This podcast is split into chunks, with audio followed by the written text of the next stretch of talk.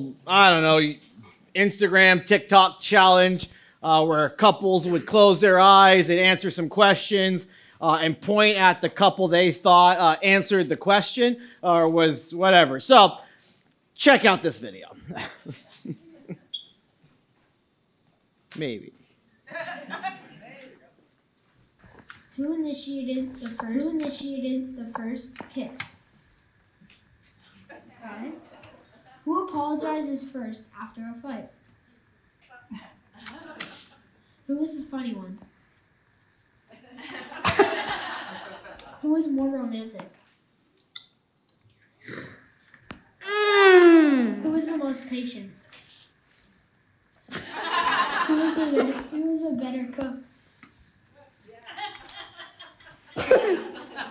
Who said I love you first? Oh, oh, that's, okay. Who take longer to get ready in the morning? Who is grumpier in the morning? Who is more stubborn? Oh, this is Who is a the bigger baby when sick? Who is the social butterfly? Who is the messy one? Who spends the most money? Who makes the best cookies? Oh, okay.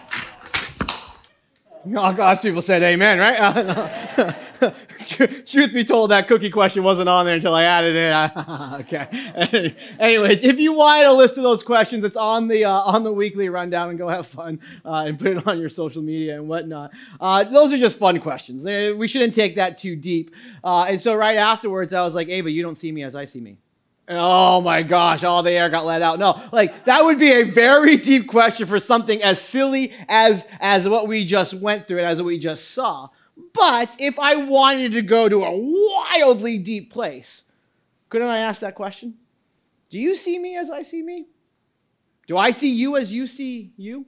It's a question that would be a reasonable ask, and I think that is the premise of what we are talking about today. And ultimately, in this series, Jesus, I know him. Because there's so many people celebrating Christmas, but forgetting the Christ in Christmas. And so we wanted to look at in this series the Jesus that we know to be Jesus of the Christmas story. And so the question we want to wrestle with today is a deep one. Do we see Jesus as Jesus sees Jesus? Do we see Jesus as Jesus sees Jesus? Last week we looked at Jesus said, I am the way, the truth, and life. No one comes to the Father but through me. And so Jesus is unique. He is the only one ever to walk this earth that could fit the role that Jesus is, that Jesus is the Messiah. He's, it can only be true of him. So there are things that we know of Jesus that cannot be true of anybody else. He is legitimately unique in that manner.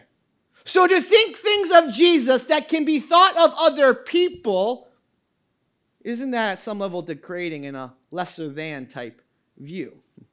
And so, do we see Jesus as Jesus sees Jesus? We're going to be in Luke chapter 9 today. You can go there uh, in your Bibles. You can Google Luke 9 ESV. It'll also be up on the screen.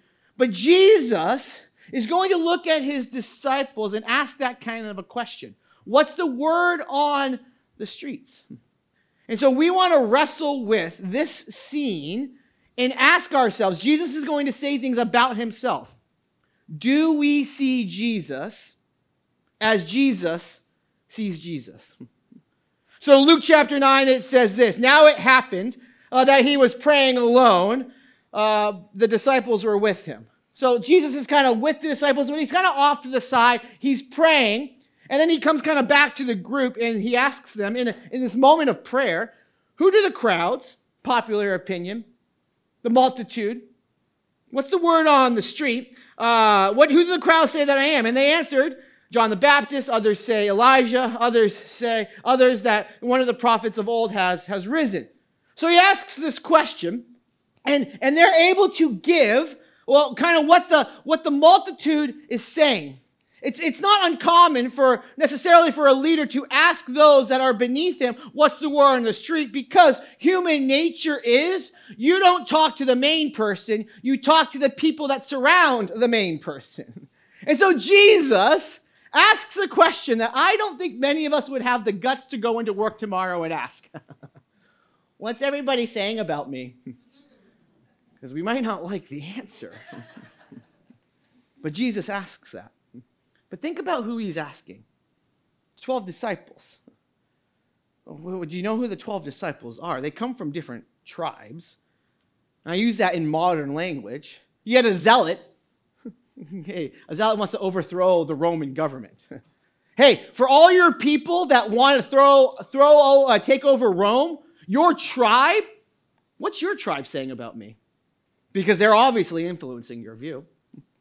Oh, oh, how about a how about a Roman? Uh, how about a, ta- a, Jewish tax collector, which would be very friendly with Rome uh, because he can get money off the Jewish people and for Rome. He, he's playing both sides. Hey, what does your tribe say? What's the word on the street for you who love Rome? Hey, what's the word on the street for you fishermen? What's the word on the street for you average, everyday, ordinary people? What is your tribe? Saying, How might your tribe be influencing how you view me? What's the word on the street?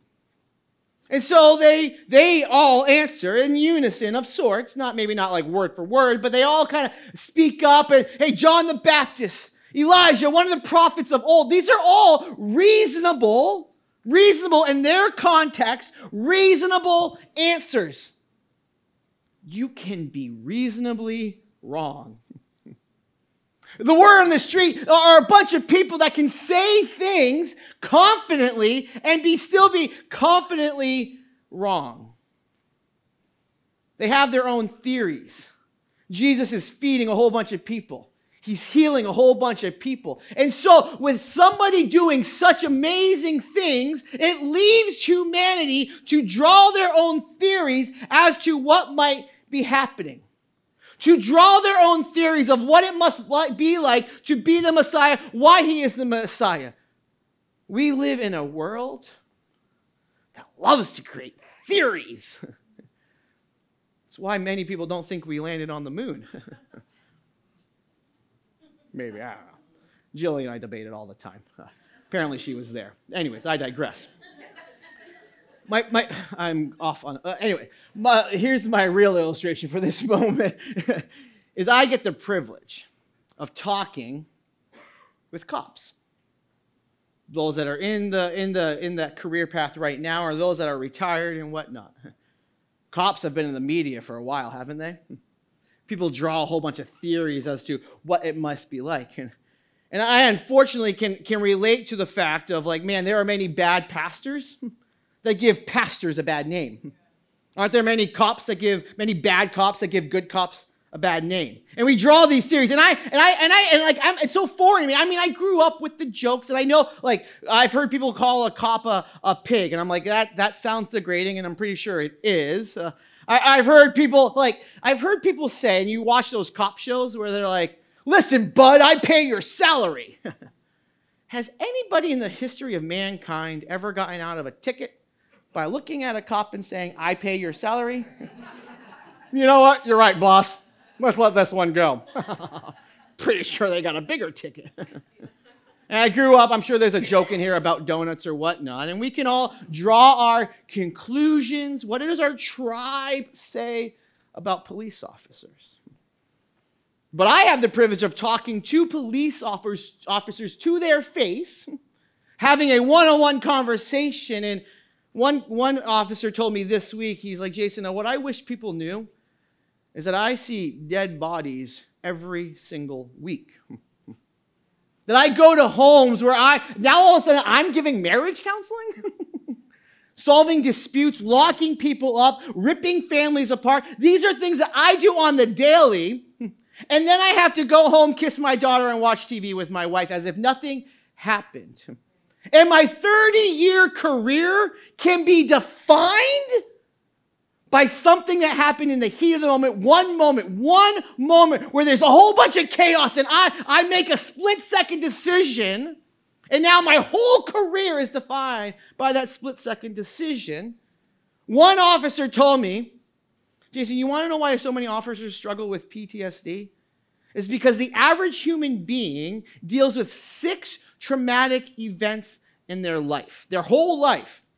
Do you know how many traumatic events a police officer handles, experiences in their career? On average, over 600. And what does our tribe say? What does our tribe say?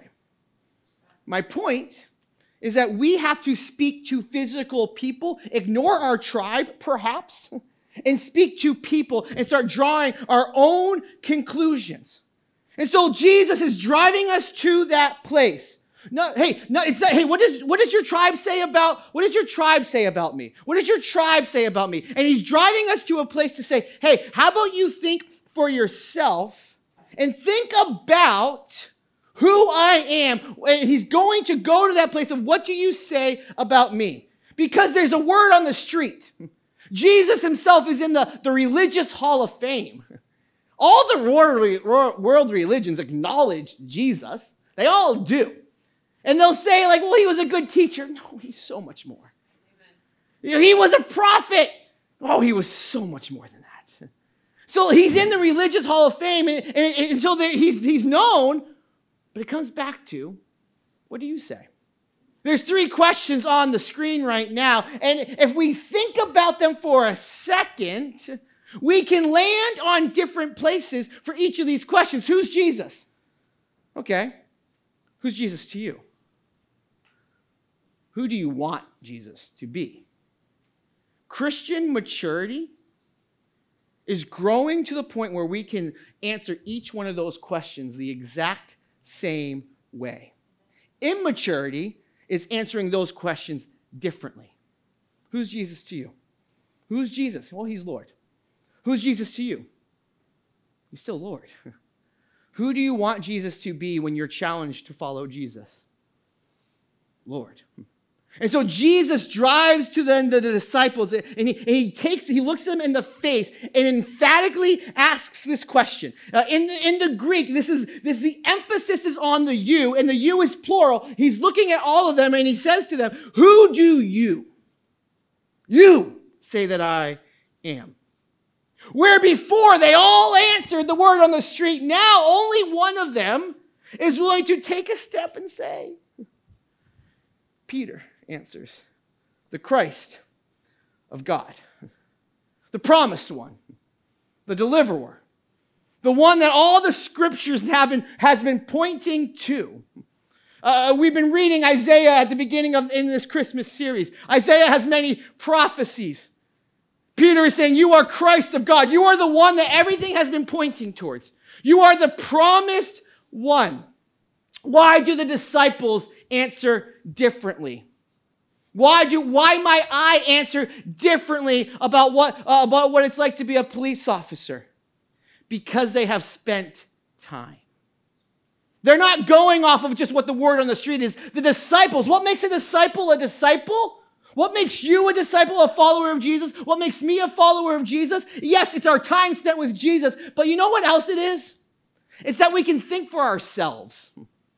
It's not, we're not informed by the world. It's like you and me have to deal with Jesus and Jesus alone. And so Jesus, as he's talking, as he, well, who do you say? You are Christ the God. Jesus is now having to deal with, well, is that your tribe's definition? Because there's many right now that think that, okay, Jesus, I know you're going to save us from our sins. That's great. But also, I, I emotionally want you to overthrow the Roman government. So can it be a both and?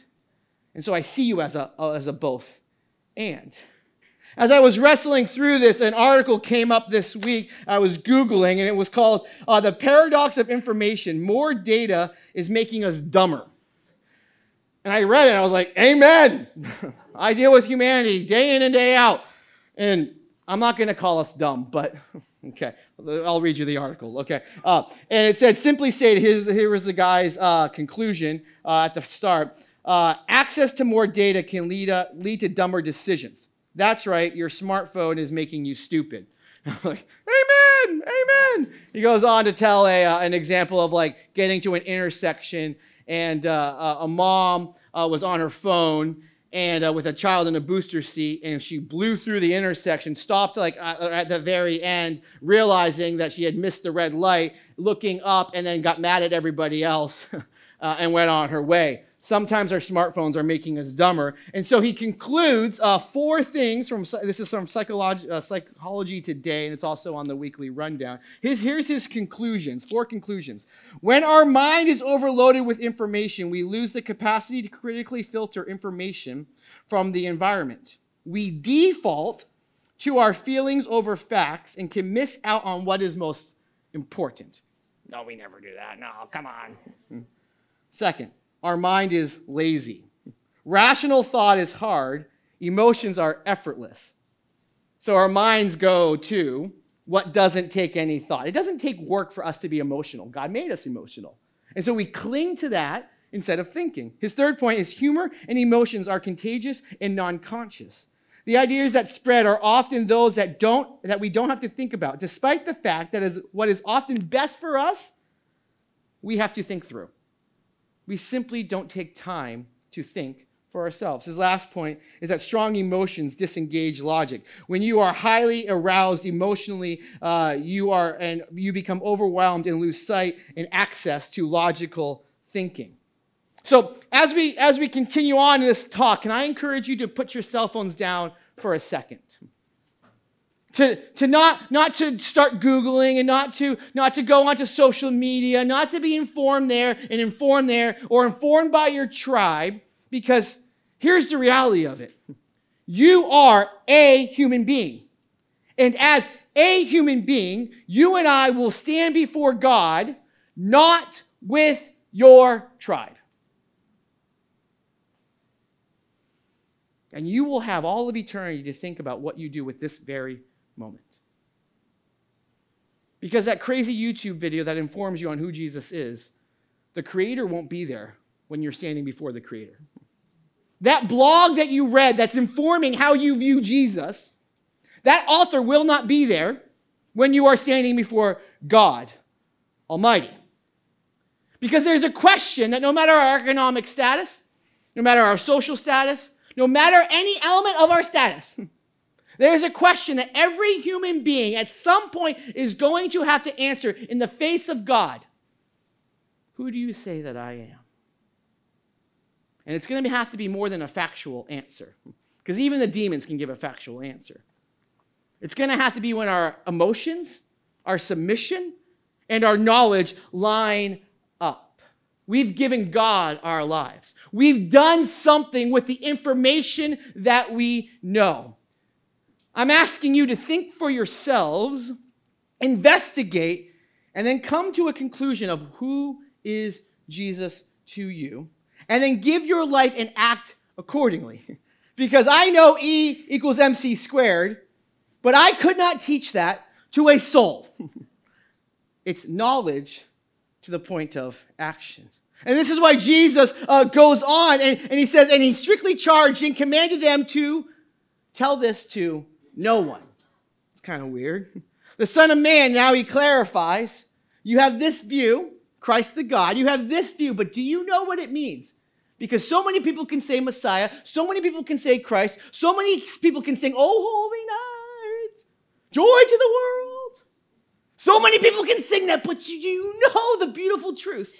Because here's the beautiful truth the Son of Man must suffer many things and be rejected by the elders and the chief priests and the scribes and be killed and on the third day be raised hey disciples okay yes great you answered uh, christ the god of god you've answered that great now before you go telling other people that I am going to be this military type leader, that you're going to incite this revolt because I didn't come to incite the magnitudes. I came to die for the multitudes. I came to die for humanity.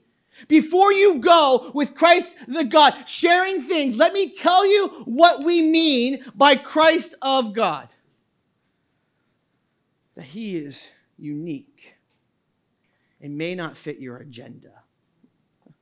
that he must die, that he must come back to life. And you know what's great about that term about uh, in the Greek when it talks about like uh, that I must rise again? It's written in a form without without saying the uh, the subject of the verb. And so with that, Jesus is saying that uh, when I rise, that the person that's going to do it is the somebody who is divine.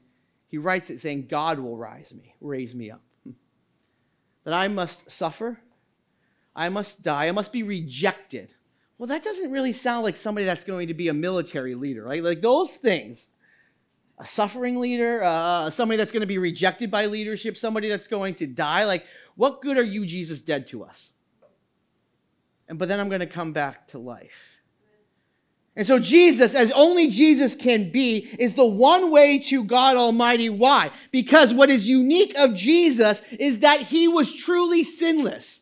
That view can only be had of Jesus Christ, the only one to ever walk this earth and live a sinless life, then makes him the only one worthy to be a sacrifice for you and I, and to rise again to give us life and the lyric that we just sang Paradise is flung wide open for you and I that place our faith in what only Jesus could do. Jesus loves you enough to die for you. Isn't that at some level a, requirement of love? I had the privilege of doing uh, weddings and, and, and marriage counseling and whatnot. And uh, you should pray for my wife because she has to sit in. She usually comes to the weddings, and so she hears the wedding sermon every single time. Uh, and so it's it, like I doctor it up just a little bit, but 90% of it is the exact same thing every single time. And so the jokes that I tell in the sermon, Ava has now heard uh, 30,000 times. And she no longer goes, uh, she rolls her eyes. And so, like, one of the things I say is uh, I talk about Adam and how Adam was put to sleep and there was a rib taken from him and how he made, uh, how God made woman from Adam. And then, and I say, well, Adam woke up and he said, bone of my bone, flesh of my flesh, as if to say, God, you did good. And I say it every single time. And then I look at the groom and I say, hey, when your bride came down the aisle, you didn't say bone of my bone, flesh of my flesh, because that would be really weird. And, and the crowd goes wild and everybody laughs. But Ava, she rolls her eyes every single time because she's heard that joke a thousand times, but come on, it's hilarious. then later on in the sermon, uh, I'll, I'll look at the groom. And, I, and, I'll, and I'll say I'll say this groom I'll use his name obviously. Uh, in a few moments you will make pledges declaring that you would die for your bride. I am confident out of your love for her that you would. And I go on to describe God's great love for humanity that he would give his love or his life for us that we would know the love of God. And I say that right? And I and I and I and I, and I say that to the groom. I'm looking at the groom and I'm kind of smiling a little bit I won't be smiling when it's Reagan. I'll be real serious. when some little dude wants to walk up to me and be like, Can I marry your daughter? I'm like, Yeah, let's go get a cold brew because we're going to have to talk. my first question prove to me that you love Jesus more than my daughter. My second question prove to me that you would die for her. Because that is ultimately what love is all about. I'm trying to raise my daughter to hold her head up high and say, I am worth dying for. I'm trying to raise my boys to be men that know what the honor of sacrifice in laying their lives down for another. Suffering comes before glory. My Jesus exemplified that. You want to know what you are worth? Jesus looks at you and says, You are worth dying for. On your own, eternity, glory, heaven, that door is not flung wide open because of anything you have ever done or could do. It's only because of Jesus. And he looks at you and says, Before glory, before we get there, suffering has to come. My Jesus suffered. Why? Because of you because of sin. And we have to understand that sacrifice, and that has to impact how we move forward. What is daily surrender? One of our values here that we think every Christian should exemplify. Daily surrender is waking up every day and kind of saying, singing one of those lyrics that we sing here often. For the one who gave it all, nothing is a sacrifice. Jesus, today, show me how to be more like you so I can surrender my life over to you. And if I say, hey, this is enough, no more, Jesus, I'm not going to sacrifice anymore, then we don't understand the price of our salvation. There is no too much. Here's our big thought for this experience Jesus is nothing less than the Messiah. The, capital T, M, capital M, Messiah. Jesus is the Messiah. This can only be said of Jesus. Now, I know for many of us, we walk in here and this is not earth shattering. We know that. Okay, great. But how does it impact you? Can you, is it just an answer on the test or can you give your full life to the Messiah? I'm in the process of, uh, of writing a book, which is not a flex. I think it's stupid. Uh, but part of the process is trying to get endorsements. And I think endorsements are stupid because I'm a Christian and I just care about Jesus. And so I think it's a stupid thing, but it's a part of it's a part of the process. So, and so I reached out to a friend of mine who's a megachurch pastor up in New Hampshire who's written books, and I was like, "Yo, I know this is weird. Uh, can you can you endorse my book?" Like a two year old. And he calls me up and he says, no. And I was like, well, now I'm butthurt. Uh, and so, uh, but he said no because he's like, I hate endorsements too. And so I don't ask people for endorsements. In fact, I make up all of my endorsements. And then he sent me, he texted me uh, this picture about uh, Henry Ford and Darwin and Moby Dick or whatever. He made up for his last book. He made up all these endorsements because he's like, and he put he put on it. He's like, I hate this process, and this is just to appease my publishers. And uh, you should still read the book. My wife says so, and uh, or whatever it was. It's, it's a stupid thing, and so he didn't endorse it. I had another guy uh, that said to me, uh, Jason, I don't have time to read. I don't have time to even look at this. Uh, but if you write something up and show it to me, I'll give you the thumbs up. I was like, well, that sounds like, huh? okay. I, and then I had plenty of other people that said uh, said no, like I don't really understand it, or I don't really understand the subject matter. I wouldn't be comfortable endorsing something. The reason I bring that up is how many of us simply endorse Jesus. We like his post. We, we, we, will, we, will even, we will even comment and give Jesus the thumbs up. But Jesus is here for the follow. Jesus is here for the, the subscribe. If you're not willing to endorse Jesus, why? Is it because of what your tribe has informed you on why you shouldn't endorse Jesus? What you think of Jesus, why do you think that of Jesus? Do you know the true Jesus? And I think if we know the true Jesus, not only are we willing to endorse Jesus, we're willing to give said Jesus all of our lives because we have knowledgeable and emotional understanding of who Jesus is. And so, right now, the aisle hosts are going to pass out a, a, little sheet to you. My challenge to you is to take it, and if you're online, there's a PDF. Uh, I think in like the, the notes or the comments or whatever, or you can email us and we'll email it to you. It's simply this read three chapters of Mark for the next five days and one on Saturday because there's six six, uh, 16 chapters. And uh, read Mark this week because I want you and you alone to spend time wrestling on who is Jesus. Because one day you alone will have to answer for that question.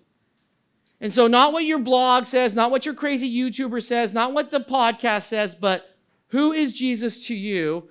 We should probably should consult the Word of God to help answer that question.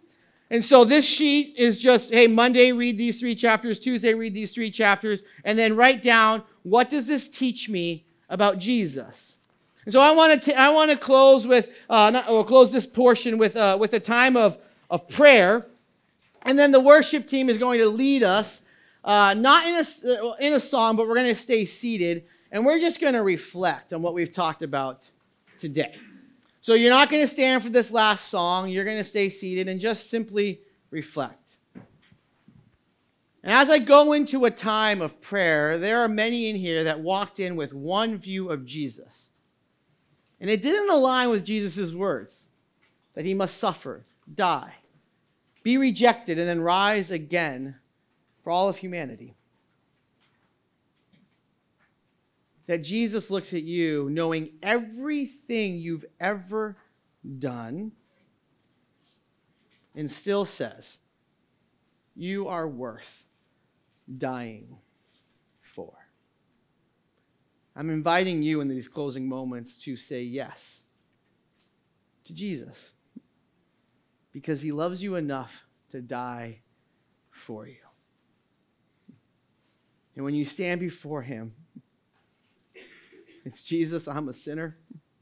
I don't deserve to go there, but you died for me. And I believe it. Thank you that we get eternity together. And so we're going to pray that. I'm going to invite you to pray that, and then we'll take time to reflect. Let's pray.